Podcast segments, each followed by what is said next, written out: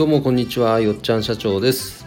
えーよっちゃんの1日90回目の配信となりました。いつも聞いていただいてありがとうございます、えー今日はですねよっちゃんがインプットするときに意識していることというテーマでお話をしたいと思います、えー本題の前にちょっと一見余談なんですけどなんか昨日僕の住んでる長野で雪が降りました。長野のね一番北の野沢温泉村とか飯山市っていうところではもう3 0センチとか4 0センチ積もったみたいですね、うん、東北地方の方でも相当降ったんじゃないですかね。そんな冷え込んできたせいかもともと僕お腹あんま強くないんですけど昨日からお腹の調子悪くて。でちゃんとなんか寝る時腹巻きでもして寝ようかなって感じですね。まあ、T シャツとかこの上着をインして寝るっていうのはもう僕の中ではもう当たり前です。そうしないとあのはだけてねお腹が冷えるっていうことがよくあるんで そんなことがありました、まあ、さて本題のね、えーインプットする時に意識していることなんですけど、まあ、結論から言うとインプットする時に、えー意識していることはえーアウトプットする場所を先に作るってことです。まあ、どういうことか。まあ、まずこのスタンド FM がそうですよね。これもう毎日必ず配信するっていうことを決めるんです。配信できたらしようじゃなくて僕の場合はもう毎日配信するって決めてます。これが多分大事ですね。なので毎日その機会がもう強制的にやってくるわけですからなんかインプットしてないとアウトプットするものがなくなっちゃうんですよ。もう死んでしまう。という強制力を自分の中で働かせるわけなんですね。うん。となった時に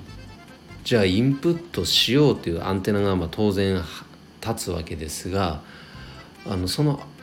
アンテナの質が高まるって言ったらいいのかな。どんな些細な情報も拾おうっていう意識がねなんか向くんですよね。うんまあ、新聞、まあ、例えば読んでたり情報番組仮に見たとしても多分そのアウトプットの場所を決めてなかったらなんか気に留めることもなかったようなことってひょっとしたらたくさんあるんじゃないかなって思ってます。でもその場所が決まってることであなるほどじゃあそれだったらあこれこれこういうふうに伝えれば、まあ、僕の場合だと花屋さんには有益な情報になるなとかねそういう落とし込みができるようになるわけなんです。うん、これすっごい大事なことだと思いますよ。アウトプットする場所を決める。まあ、例えばあとねどうでしょう日頃のお仕事だとうん、なんかプレゼンテーションの場所を自ら取りに行くとかねそういうのもそうかもしれないですね。うん、でそれが決まるとじゃあそこまでに情報収集しなきゃいけないこととか作んなきゃいけない資料とかそういったものがもう決まってくるわけじゃないですかやんなきゃいけないっていうのがね。うん、だから今目の前でしようとしているインプットの質が高まる。こういうことにつながっていくんじゃないかなと思っています。うん、だから何かねなんとなくセミナーに参加したりなんとなく本を読んだりするんじゃなくて、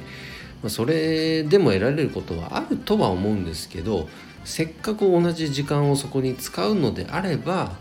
アウトプットの場所を決めてでそれを意識したインプットをすると